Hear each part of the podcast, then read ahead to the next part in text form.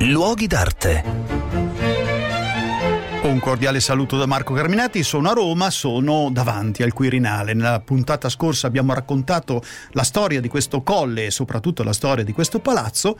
Oggi cominciamo la visita all'interno del grande Quirinale, del grande palazzo, oggi sede della Presidenza della Repubblica. Allora, come oggi, l'accesso avviene naturalmente dallo scalone d'onore, una scala molto importante, molto monumentale, costruita apposta agli inizi del Seicento da Flaminio Ponzio per ricevere ricevere chiaramente i dignitari che venivano a far visita al pontefice che qui abitava.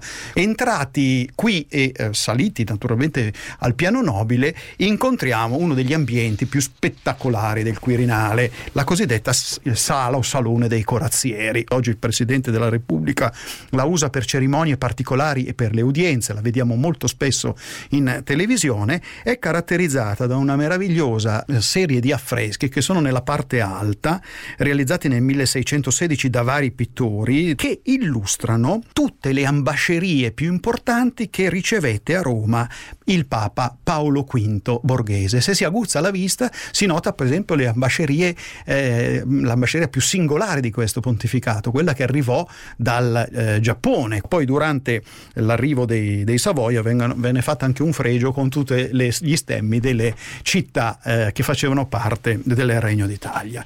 Davanti a noi ci sono due porte e queste due porte ci portano in un altro ambiente molto importante, cioè la cappella di palazzo, la cappella cosiddetta Paolina, perché venne fatta fare da Papa Paolo V eh, Borghese. Entrando si, lascia, si resta a bocca aperta perché le dimensioni sono spaventosamente grandi e naturalmente molto più alte di, dei piani dell'edificio, anzi occupano tutto la, lo spazio dell'edificio fino al tetto. Perché è così importante e così grande? Intanto perché i, i papi la vollero esattamente delle stesse stesse dimensioni della Cappella Sistina che c'è in Vaticano, eh, perché qui vennero appunto replicate le grandi cerimonie che nel Rinascimento si facevano nella Cappella Sistina e adesso si facevano all'interno del palazzo nella Cappella Paolina. A lato di queste due grandi sale ci sono tutti gli appartamenti di rappresentanza, sono un'infilata di eh, sale e tutta questa serie di sale ci porta alla loggia, eh, la sala della loggia dove appunto ci si può affacciare sulla piazza. Ma qui interrompiamo la nostra visita e la continueremo nella prossima puntata svoltando e andando nella ala, nella lunghissima ala costruita per Alessandro VII Chigi che vedremo ricca di altre bellezze straordinarie.